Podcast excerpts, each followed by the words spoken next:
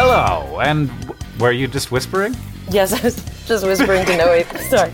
I was just whispering that if the cats become a problem, he should lock them out. I'm sorry.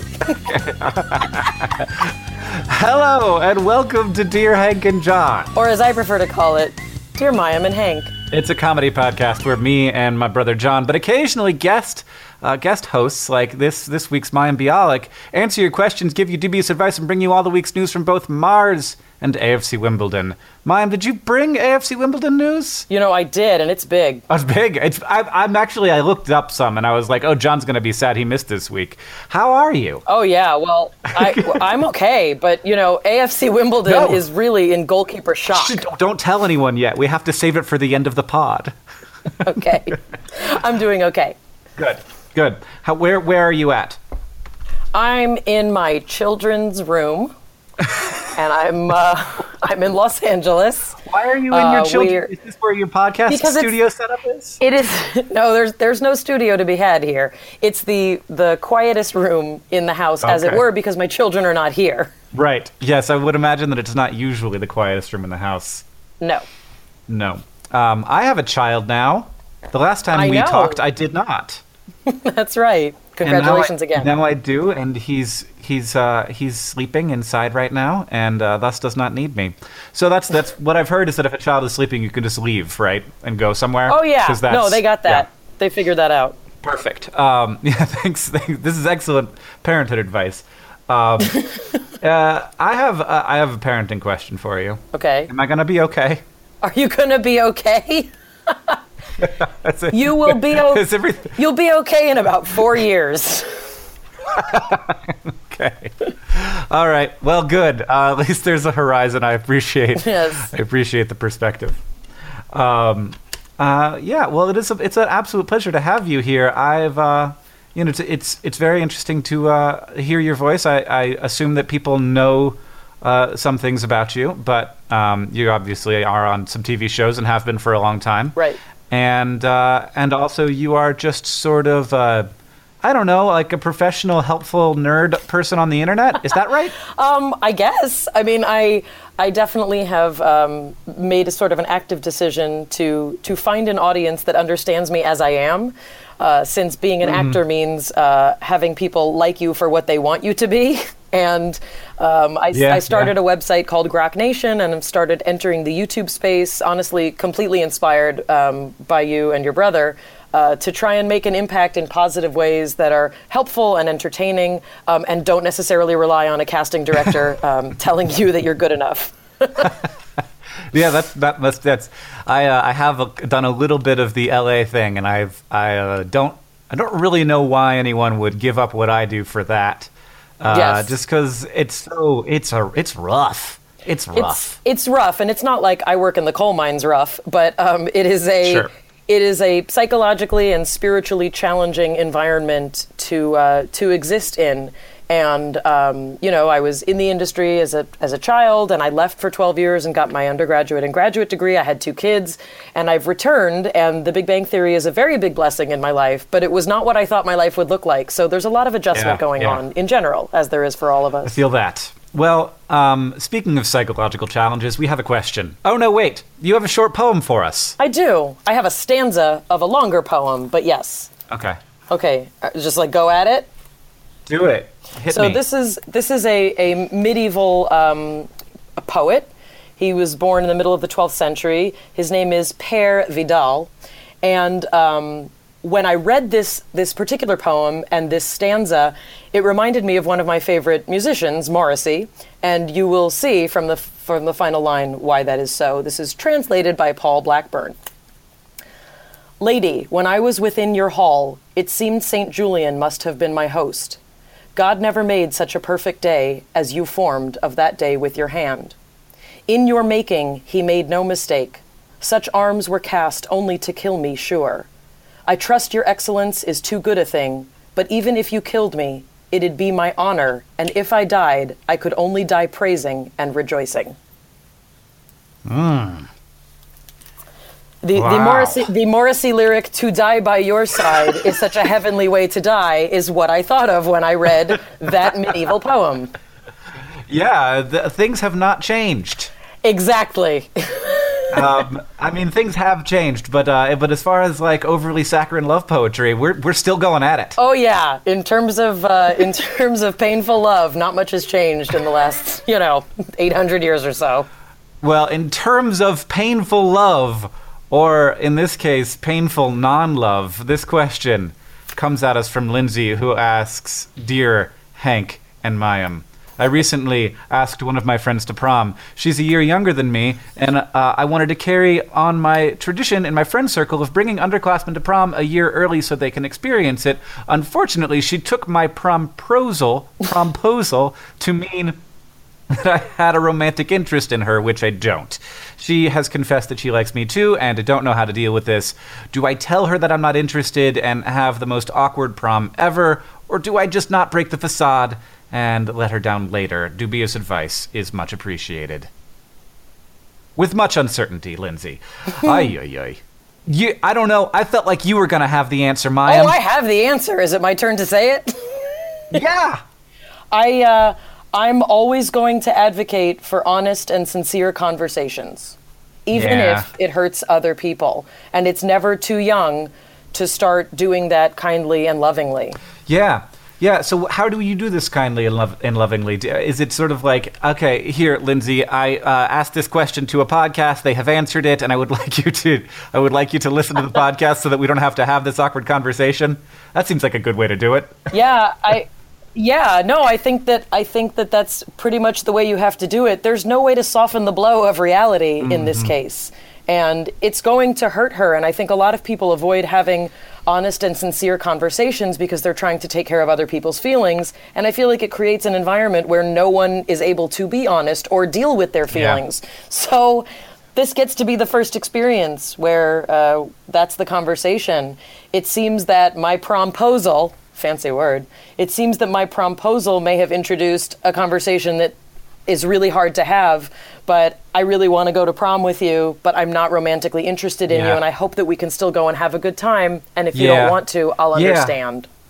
Yeah, and and uh, yeah, and I don't know if there's if there's a good hug that can come along with it that isn't awkward, but it does seem like a, a moment that requires a hug. Um, what a that what Sure. a bummer! What a bummer! Sure. What a what is like? Oh man, out of I wouldn't yeah. want a hug in that situation. Okay, well that's that's good to note. Yeah. Dear Hank and Mayim, I'm currently in the middle of getting divorced. For the most part, everything is amicable, and we have both moved on with our lives over this past year. We do have a wonderful three year old son together. My ex husband's birthday is usually the same week as Father's Day, and I'm not really sure what, if anything, I should do. I would like my son to be able to give his dad a gift, but I can't just give a three year old cash and send him to the store. Should I buy a gift for my ex husband or invest time in making a craft with my son to give him? Is this my job at all now that we were separated? Should I just assume his new significant other will take this over? As always, dubious advice is appreciated. Thank you, Kat. Oh Kat, yeah, I have I I have been in this exact situation. I mean, I That's I have, like this question. I have feelings like it seems like you you ended this amicably and you're still friends. So like, I- oh, and like he's still a- total like yeah. still a father, and it's still his birthday, and he's still a part of your life. Right, and I would say um, my ex's birthday is not the same week as Father's Day, but um, there are other holidays that fall around my ex's birthday, so this is something that has been in my head a lot. Um, here's here's my thing: we get to teach children how to behave, separate from our relationships and our resentments or issues. The fact that it's the same week as Father's Day, I think, would be really nice to show your child whether the father has a new life to show the child this is how we celebrate dad on Father's Day and his birthday. And you don't need to go over the top. I think the first year after we were divorced, I was like, let's buy him a computer. and and my therapist was like, no, you don't need to buy him a computer. But I think um, I, think making cards, having the child decorate a card, is always a nice thing. When I had children that age and I was just divorced, I would have my child say nice things about daddy. Like I would say, "What's something you like about daddy?" And I would sort of transcribe um, you know, like daddy, whatever, gives me candy or whatever it is, and then have them decorate the card. I think that's nice. And if there's something small as a gesture that the child can participate in wrapping, I think it's important to show we give important people gifts. And it really is it's it's the ultimate gift to teach that child that while giving the ex-husband a gift. Boom. You're really good at this. You are better at advice than Hey, John and Hank. Green are, for sure. I mean, uh, I, I feel like we are dispensing actual good advice on this episode of Dear Hank and John. It's super off-brand. Sorry. Well, so to, to turn things around, I'm going to hit, hit a question from Stephen who asks, "Dear Hank and Mayim, something that I've been wondering for years: What is the clothes fastener technology in Star Wars? Do they have zippers or Velcro, or did all species use the same?" Pimento in your eye, Stephen in Cincinnati. So, I'm going to let you take this one first. uh, are you a Star Wars fan? I can't imagine you're not a Star I am Wars fan. I am I am a Star Wars fan. But did you, upon reading this question, go and Google like every uh, costume design from all of Star Wars? Because that's oh what I did. no, no, I, I didn't do prep. I don't know if that's what I was supposed to do. No, I no. didn't do prep. I just used my brain, like I'm- thought about it. Yeah, I so I did a little bit of prep, and I'll say that they use. They use they seem to use everything. They seem to have Velcro. Yes. They seem to have uh, even magnetic fasteners. It looks like on a couple Love of that. uniforms. Some uh, some you know those belts that like the the like like the straps on like backpacks. A couple of those show up. Um, But then you have you have zippers and you have buttons all over the place. Lots of zippers and buttons. I think you know. just like I normal think, life. but but not. But unlike normal life, I think there's a lot of hidden zippers. Yeah, yeah, yeah, yeah. Bec- well, that's a costume design thing in general. It's like when like you don't necessarily want a, a zipper poppet like shit. So I think there's a lot of like the the fabric goes over where the zipper is because otherwise there's no way to put that shirt on. So you know there's a No, zipper and it there, doesn't. you can't It doesn't. see. It just doesn't look as nice. I mean, you, then you Yeah. can't use a Mickey Mouse zipper pull, which is what used to be on one of my favorite jackets. I mean, I think zipper pulls are so like we need a solution to the zipper pull crisis. Zipper pulls have gotten so boring.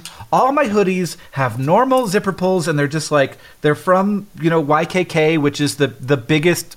You know, they make ninety percent of the zippers in the world, and I think that there like there should be a way for me to replace my YKK zipper pulls with something a little more interesting. And I, like, Well, just, I just attach things to the zipper. Is my solution.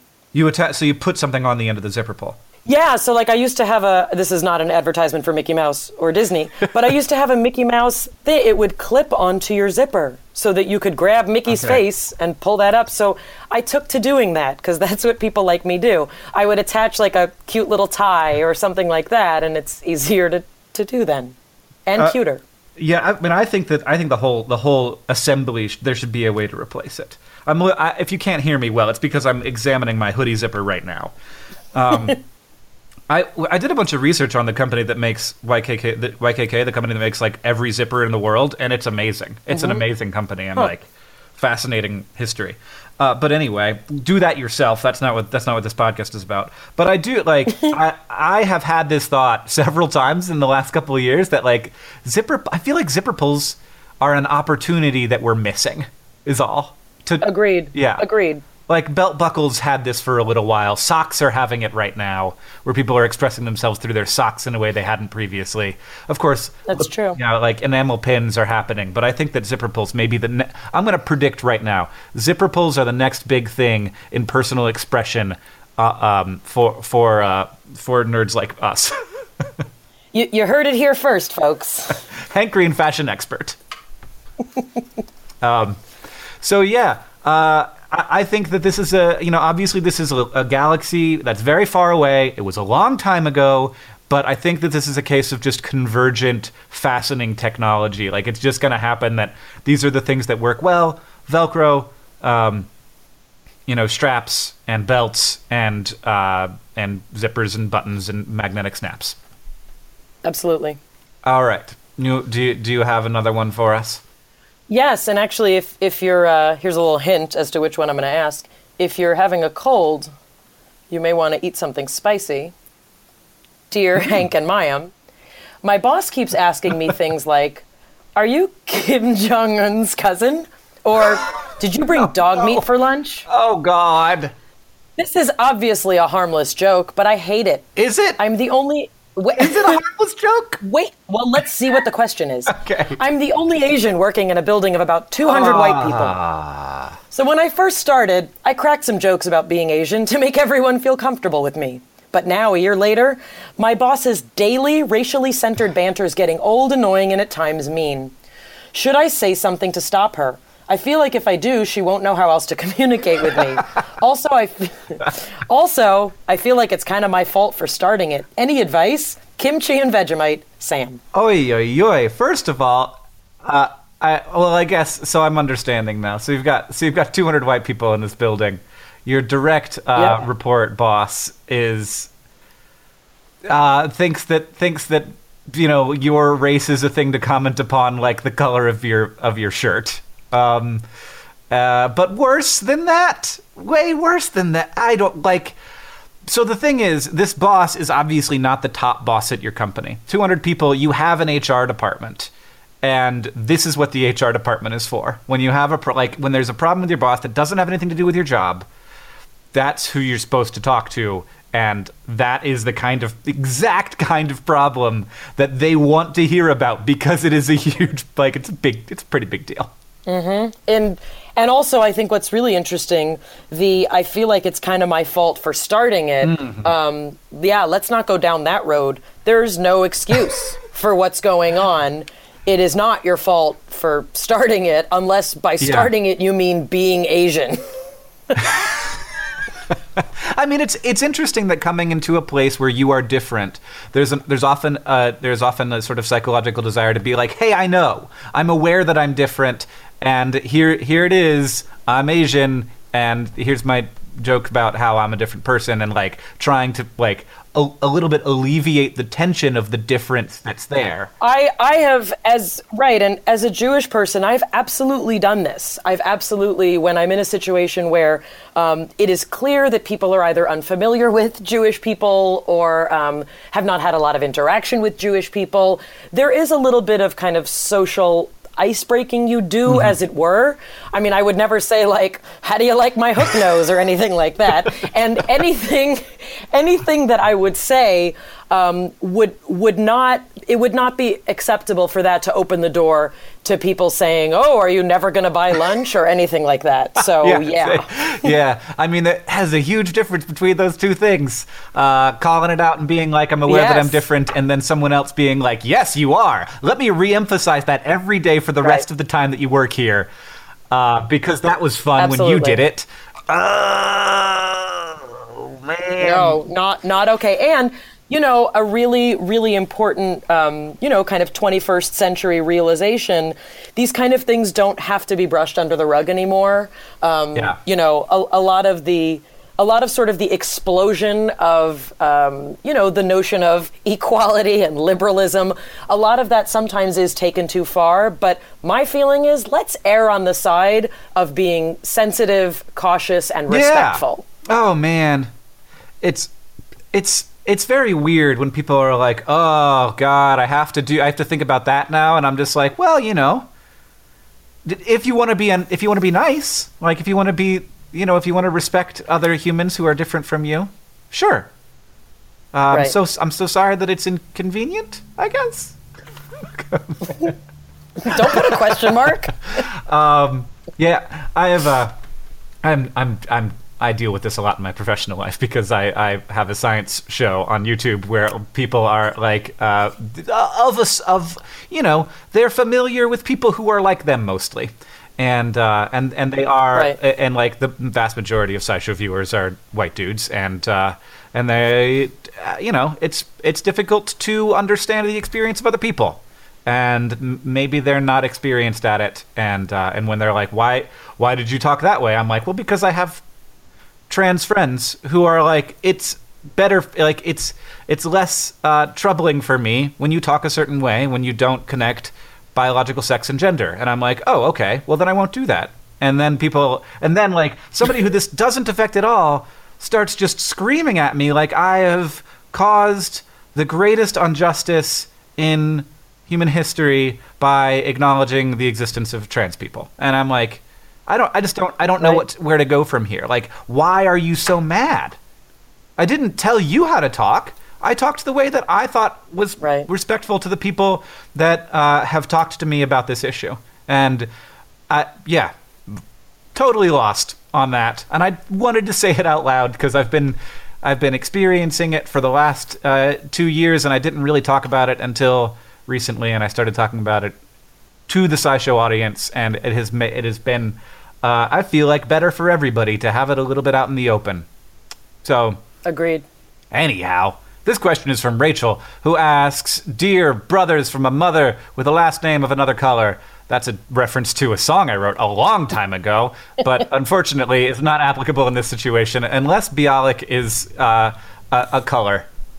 Actually, it is from Is the it? root of the word white. Yes, from the Bialystok region of Russia, Ukraine, Poland.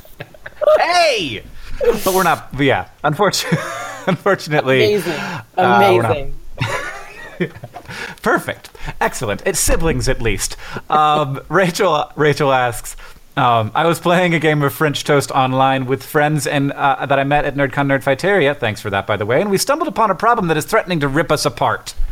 Is a necktie a type of scarf? In all caps. God, ah, I mean, I like. I don't even want to like look at the rest of this question. I, it's very long. There's a substantial amount of uh, of of discussion of what a scarf is uh, that continues here. Uh, can we just get beyond uh, needing to label everything? To know what what things go in what category, and people being like Pop Tarts or sandwiches, and I'm like, stop it, just go away. Okay, but Rachel wants to know. I want you to tell her. Mayim is a Pop Tart a sandwich? Because it's it's basically two pieces of bread with something in the middle. No. No, you're not ready to accept that. It's Yay. not. What makes it not a I mean, sandwich like, then? like you and me hugging someone in the middle of us doesn't make us a sandwich either. Well, but it's it's food. It's two pieces of bread. No. No, but this is like the transitive property of our existence. Okay. Well, We're food to someone or some animal. that'd be good. A shark to a shark. Three people hugging is a sandwich. Perfect. Done. It's He- he- that shark is going to call it a Pop Tart, is what they're going to call it. so if a pop tart is not a sandwich, then a necktie is not a scarf. Okay. My feeling is the fact that the word tie is in the name of it means it's not a scarf. It's got the word tie. That's like a verb. It's a thing you do with but, it. But oh god, now now we're in the rabbit hole because you could tie a scarf. I've done it. You could. No, I do it. But it's not called a scarf tie. But when I, you can also not. Wait, you can also knot it. but you can cannot, you can, you can knot a tie. You can wear a scarf as a hat. You, You- can't wear a necktie as a hat. oh my god, that's that's not helpful. That is But my- not. my mother not involved. My mother used to like make me wear headbands made out of vintage ties. It was like a thing. I think I can picture Blossom doing that. Exactly. She also would give me. Um, I would wear um, neckties like belts, and when I would be like, "Mom, I don't think this is cool," she'd be like, "Gene Kelly did it." That's a true story. Oh, so is the necktie a belt? Is the next question. Everything is everything. Oh wow. Okay. Yes, I. Okay.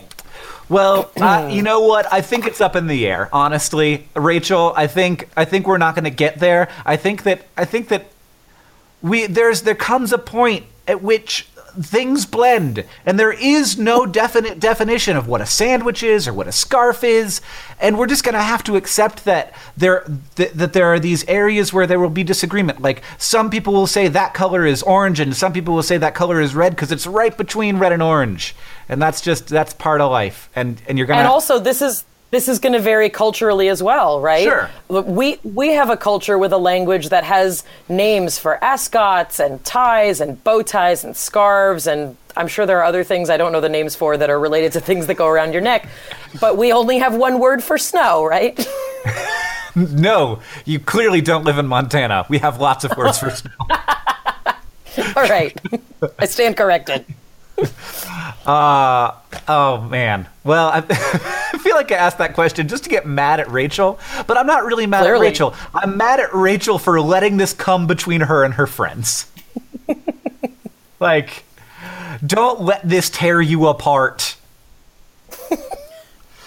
Like you could tear apart a necktie after tying it. Right. Just rip it off. Just rip the whole controversy apart and say we share values and we share uh, we share a connection and we share experiences and that's what ties us together. Not this stupid piece of silk or other kind of fabric. Okay. You want to hit me with another question? I'm very I do. I'm really excited about this one, both Okay. for you and for me. okay. Thomas says, Dear Mayim and Hank, oh, I love this question so much. At the time of writing this, I've just arrived at my favorite place to go and relax, my local library. While the library is awesome for my de stressification needs, being quiet and peaceful, it is currently packed with shouting babies and their equally loud mothers on account of it being, according to the website, baby time. Wait, wait for it. I'm going to ask it the way I would ask it. How is this a thing? If there's one thing everyone learns about libraries is that they're supposed to be quiet. How do you two feel about this? Should baby time be a thing? Also, should I get another quiet place during the weekly shouting match between tiny humans that seems to be taking place? Coffee and Rage Thomas. Thomas, are you single because you are absolutely the person for me. I am a mother. I'm a mother of two children and this stuff makes me bonkers. Makes me bonkers. I, I live in a, I, I, I- go ahead. I live in a town that is very baby fr- baby and child friendly, and like uh, like the owners of businesses are aware that in order to fill out their clientele, they have to appeal to parents and get them out of the house and get them going to places. And so, in in my pre-baby life, like I haven't gotten to the point where I can even do this yet because my child sleeps every thirty seconds, and I like, and we don't want to mess with it. Uh, he's just like at this age, at six months, they're all like it's always either about like they're just getting up or they're about to go to sleep. There's like 30 minutes during which you can do stuff. It's very frustrating, but eventually, I imagine this will happen. Uh, and, and but before my, in my pre-baby life, I would show up at a bar. And then suddenly it would be like a person would be on the stage singing children's music, and a thousand uh, children would be running around screaming, and it would be all. And I was just like, I came to a bar. I came to a bar to do bar things, and suddenly I found myself in a, what is apparently like a bar gymboree. Like it's it like it's as if the McDonald's playpen It's a barbaree. yeah, got got it on with uh, with an like a regular dive bar in Missoula, Montana that smells like cigarettes and like and like a century of beer poured across the floorboards. This is not normal. No. But, it is a thing. But it's but I mean like it's great. I'm I'm like I'm happy now that like there will be a future in which I can take my three year old screaming pile of of annoyance so, okay, to a bar I and, and literally- have a beer. So I, I literally could probably do an hour podcast by myself about this very topic because I think here here's the thing, and I live in Los Angeles, which is you know kind of the the ultimate in accommodating the baby culture. Um, I, I I think that there's a couple things that are going on, and one of the things, and you know, as a person who advocates for natural birth, and I'm a lactation educator counselor, and a lot of my world kind of revolves around people honoring the natural rhythms of babies and children. Um, I think that there's this notion that you know, life shouldn't change or can't change. And we have all of these activities and things that you can do to try and prove to yourself, you know, that, that life doesn't have to change just because you have kids. So, you know, you can take your baby to yoga, and they have movie theaters where they turn the lights down, but not all the way. And everyone's encouraged to bring their children so their children can run around the theater and you can all go to the movies with your children still there. Or there's a restaurant here, and, you know, no judgment against people who want to use it. The restaurant has a, a separate back room with hired babysitters. And you drop your children off so you can have a fancy Beverly Hills lunch while a stranger watches your children. Well, a qualified stranger, theoretically.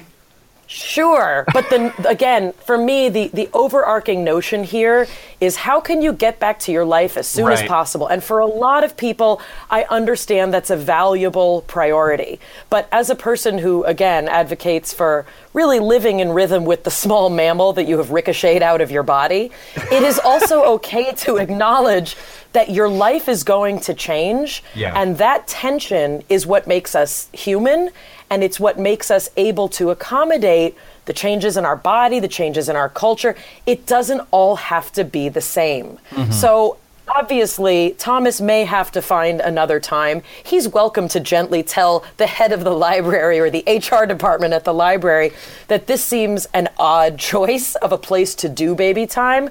But I'm the kind of person. I, I love my kids, not so keen on other people's kids because I can't control them and I can't control the way people parent them. When I go to grown up restaurants with my children, I always go at the earliest reservation time. I ask to be seated quickly, I order quickly, and I get out of there because not everyone has to like being with my children in a grown up restaurant. Yeah. And there were about two years when my ex and I didn't really go out to restaurants. We cooked, we ordered in, we had people bring us food because we didn't feel like it was other people's responsibility to tolerate us wanting to feel normal again. We made a decision to have a baby. We dealt with it the way we felt was most appropriate for society at large. And so, Thomas, I share your rage, and I absolutely am holding your hand through this whole thing. So I think that your your arguments here are completely valid for like the Barbary movie theater restaurant with a with a nursery in the back kind of situation where people are like I, I I had children but I but I don't want to have had children and so I want to have my normal life. How like and I have a lot of money to spend trying to pretend for a moment that I just it's just me and my wife again. And uh, and that's and like and I understand that and I and I understand like wanting to like do that sometimes and like but but but I think that there's a difference between that and like what I'm struggling with right now is like I would like to meet some people who have six month old babies so that like we can talk about like what they're doing and and commiserate and be like you're doing great and um, and just like and be like someday our kids maybe are going to go to school together. Uh, and and I think that that's the purpose of of baby time at the library. Like it's not like you know it's not like these parents would be going to the library. They're not going to the library to use the library while their babies are there. They're they're True. going there's, it's like an event for parents to meet each other and the and libraries are in addition to being uh, providing the service of you know uh, available media for you to uh, to acquire temporarily um, they're also community organizing and event spaces. And it, and it would be True. nice if we had more different kinds of community organizing and event spaces, but we kind of just have the library. And Exactly. libraries want to be a useful thing in the world, and since this is a useful thing, like so, so th- if you think about it that way, maybe it's a little, it causes a little bit less rage uh, that it's providing a, a service for your community. Uh, but I understand, and it is hard to find other quiet places, and and it is, and I hope that this doesn't start happening to like coffee shops, like places where oh, just give me a place uh, where it can be quiet and we can do our thing. And I think it, I think there will always be places for for you. But but in short, yes, Thomas, this is a thing. It's a thing. It's a thing. I have another question, Mayim. It's from Ben, who asks, "Dear Hank and Mayim, I was opening some boxes at work today, and I sm- and it, one smelled a little bit like gasoline. I." Uh, I I brought up the fact that I enjoy the smell of gasoline with a coworker, and we began talking about how it does seem to be a smell that a lot of people like. Why is that? I understand why evolution would shape our brains to enjoy sweet smells because that indicates like sugar or, or food. I understand why we might dislike the smell of rotting meat or poo because it contains things that could kill us, but why gasoline? If you brought gasoline back to the time when our ancestors lived in Africa two million years ago, would they appreciate the smell too? Like, this is a dangerous thing. This is me talking now. Why? Like, do not, like, d- gasoline is.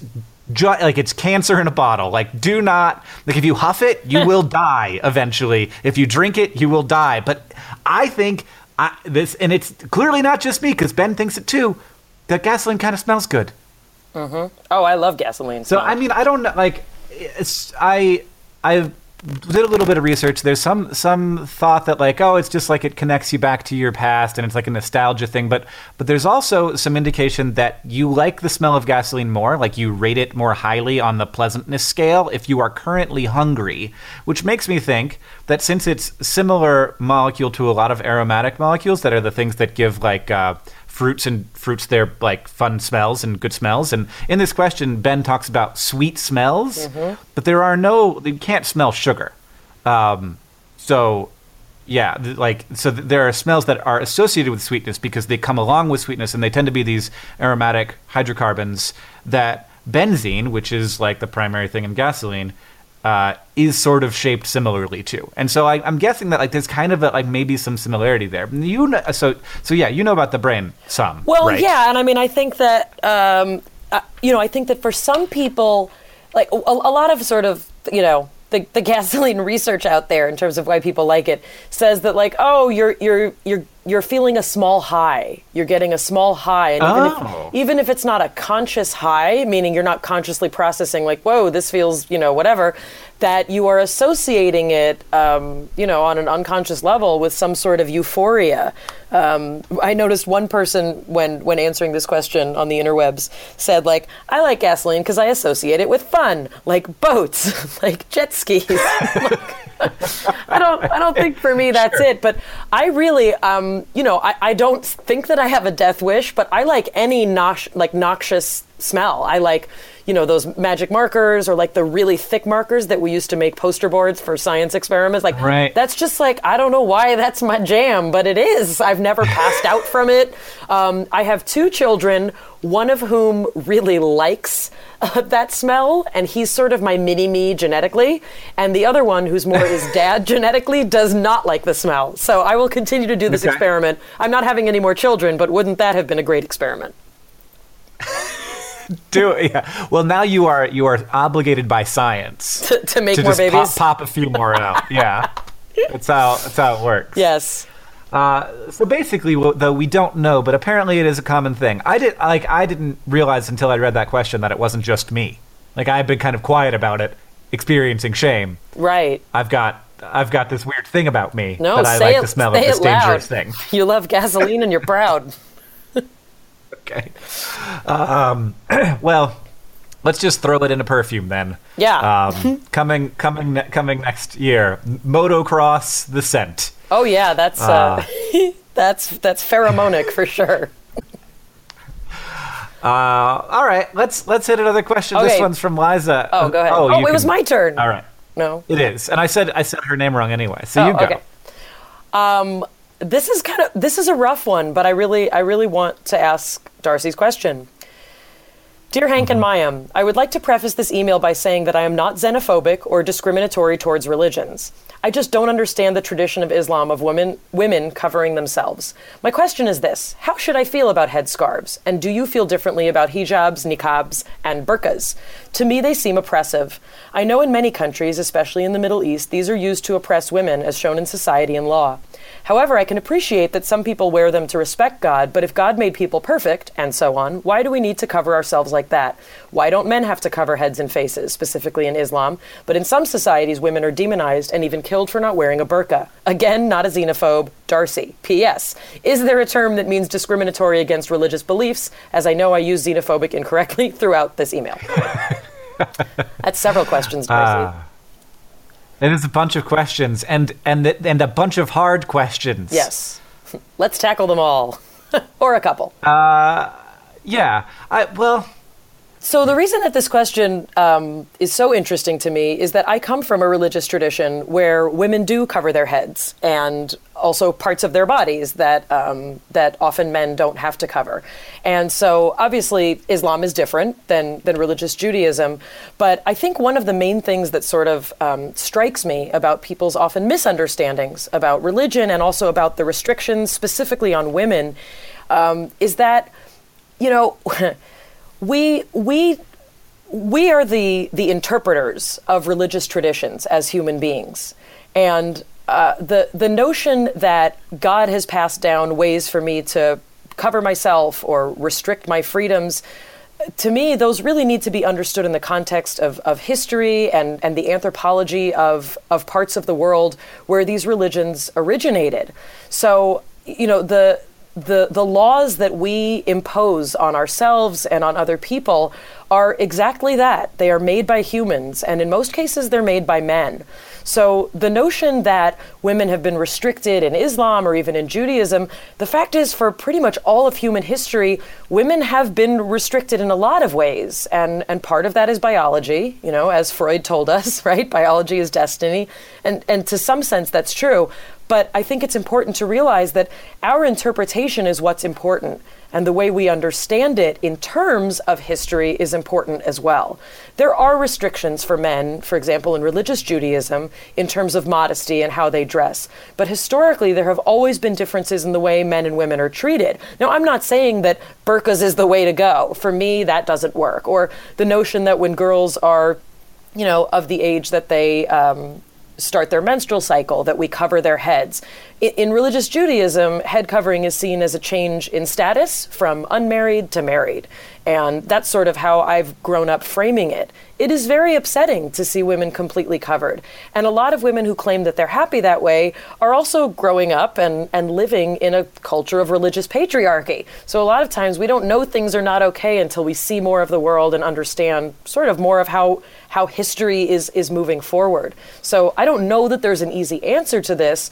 I, I will say though that we shouldn't just demonize religions because honestly it's culture in general that has distinguished men and women because of their biology and because then of how culture interprets that. But blaming God is really not the place to go here because you know, God, as far as I'm concerned, God's in charge of creating the world, and then we're in charge of, of being the human beings that try and interpret that and bring meaning to the world in a way that God cannot communicate directly with us.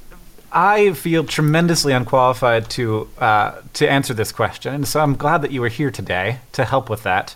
Um, I, like the thing that I, I generally try to remember is that uh, we all do things based on our culture that don't like that like that we think make perfect sense.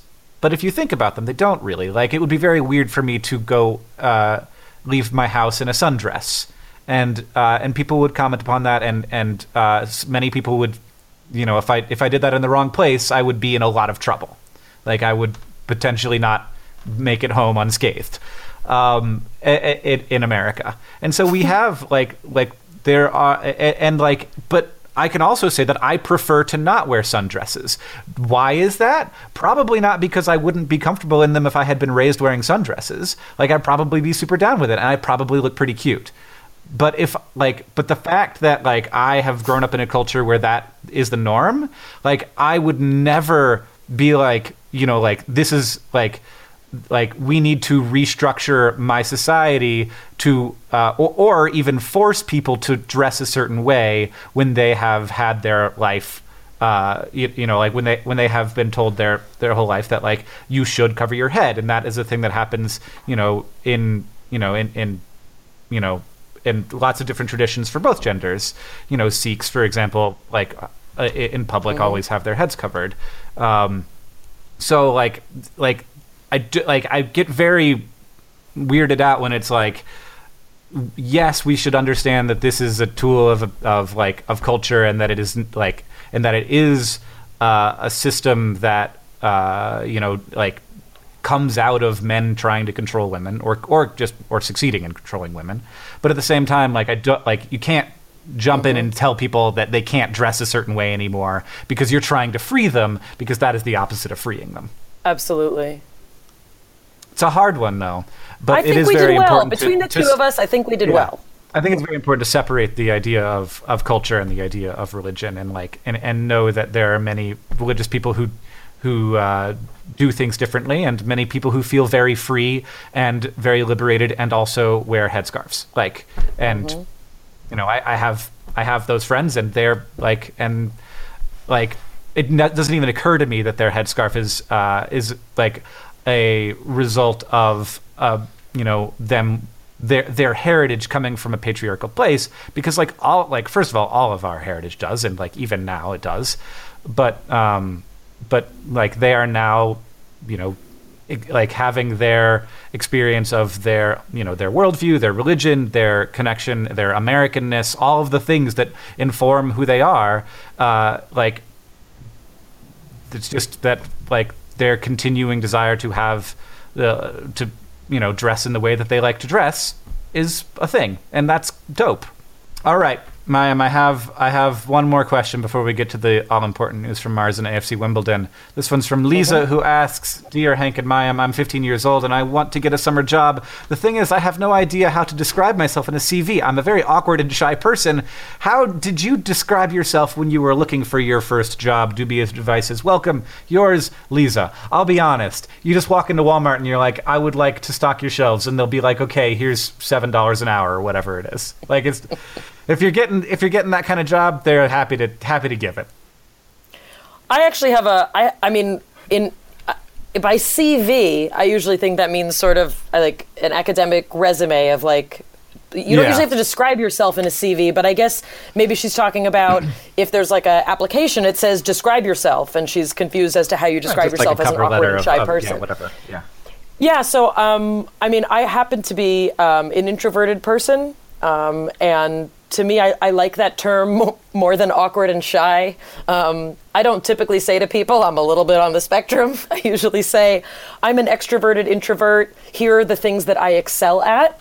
Um, some of these things are challenges for me, and I'm very, you know, excited slash motivated slash um, interested in being able to find a place at your, you know, place where I would like to work. Yeah.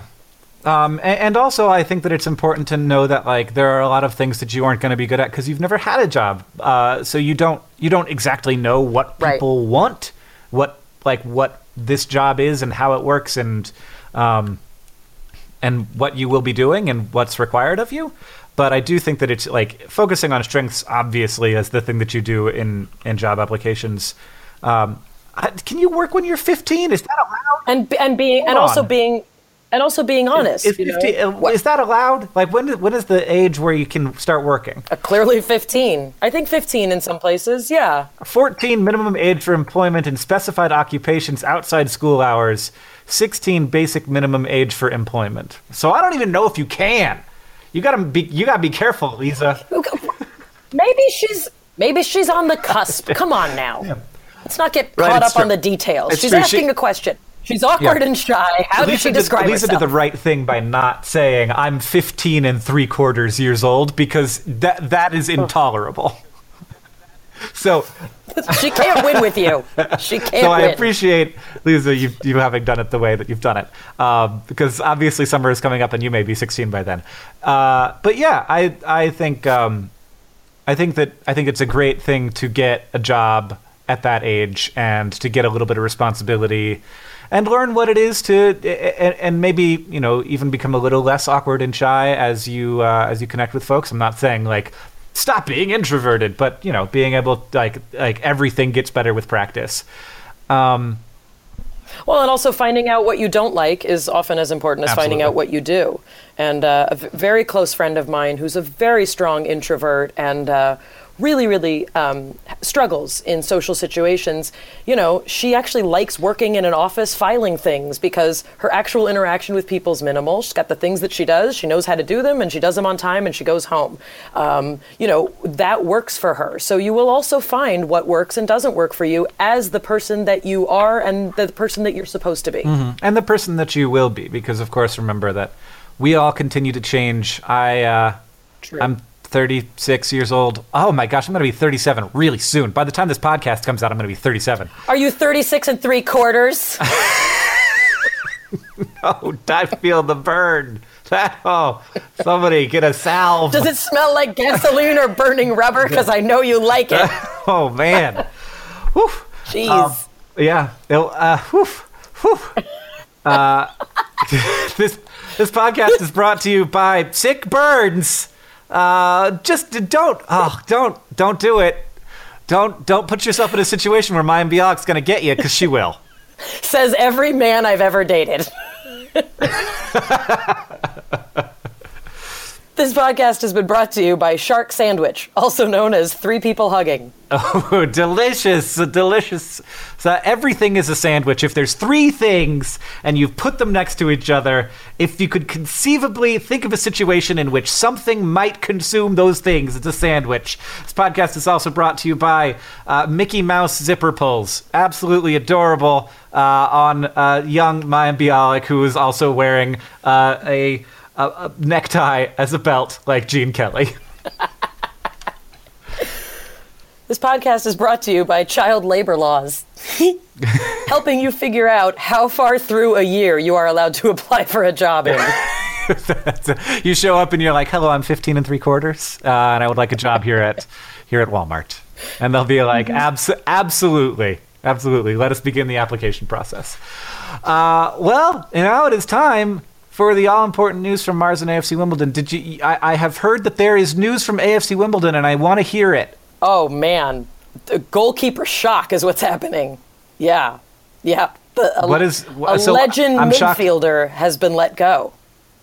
yeah. So uh, both both the goalkeeper. So what's the goalkeeper So shock? so first James Shea is leaving, but now Da-? Dannie Bulman and Chris Robertson are also leaving Kingsmeadow. oh my gosh! I know. Oh man! And you know, there are tough decisions to make.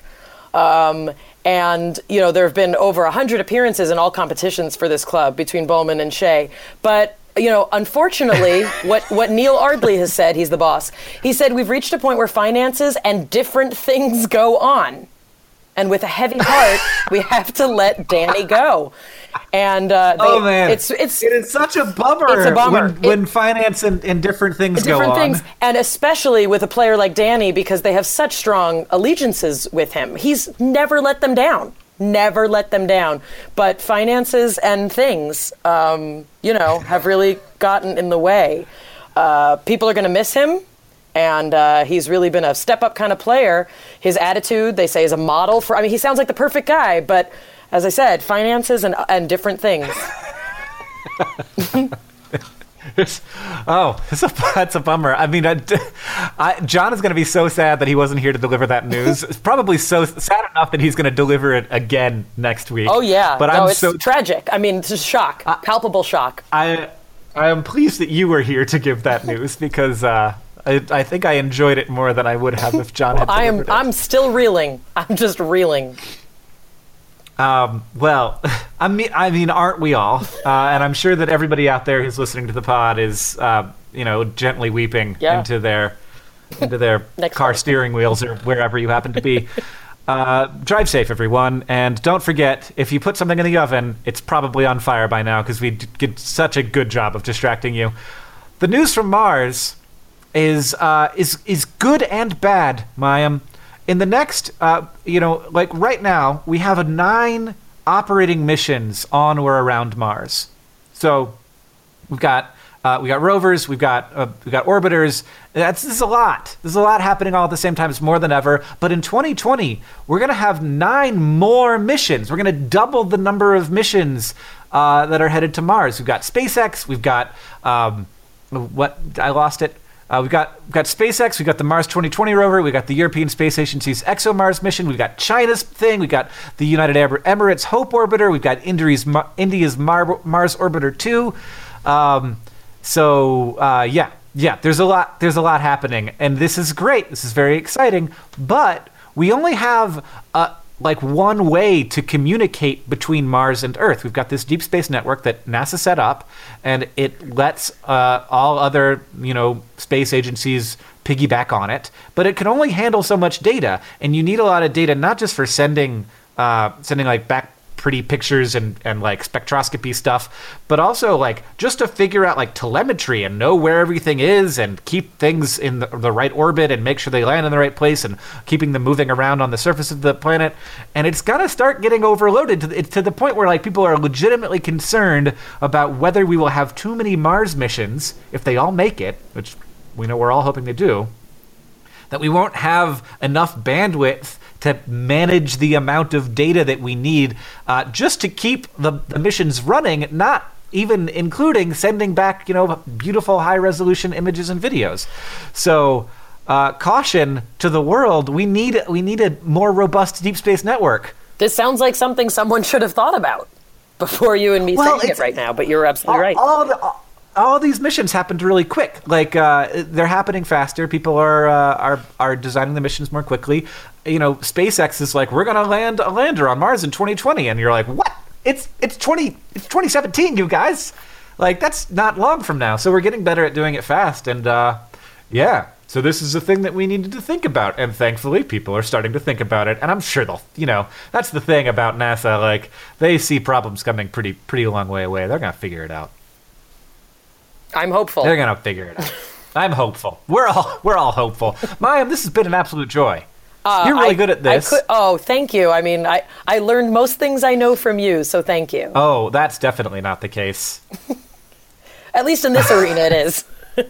Uh, right, sure, maybe. Uh, in, in terms of in terms of uh, in terms of advice podcasts, uh, but I uh, appreciate you uh, taking the time out of your day to spend spend time. And uh, if you want to check out mine, Well, thank you, thank you for the thank you for the faith in me uh, to to allow me to participate in this. This was well, if you want to check out some of the other cool stuff Mayim is doing, uh, her website is Grok Nation, G R O K Nation. And uh, and if you want to check out more of what's going on with Dear Hank and John, you can check out our Patreon at patreon.com slash Dear Hank and John. Uh, we're not doing it this week in Ryan's because Mayim doesn't have any idea what that is.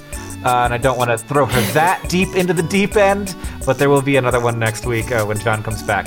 So uh, we appreciate all of you hanging out. This podcast is edited by Nicholas Jenkins, Rosianna Halse Rojas, and Sheridan Gibson are our producers. Um, Victoria Bongiorno is our social media manager. Uh, theme music is from Gunnarolla, and I think I said all the things. I usually write it down beforehand, and honestly, John mostly handles this part, so I forget how it goes. You can email us your questions at hankandjohn at gmail.com. And as we say in our hometown, don't, Don't forget, to be, awesome. awesome.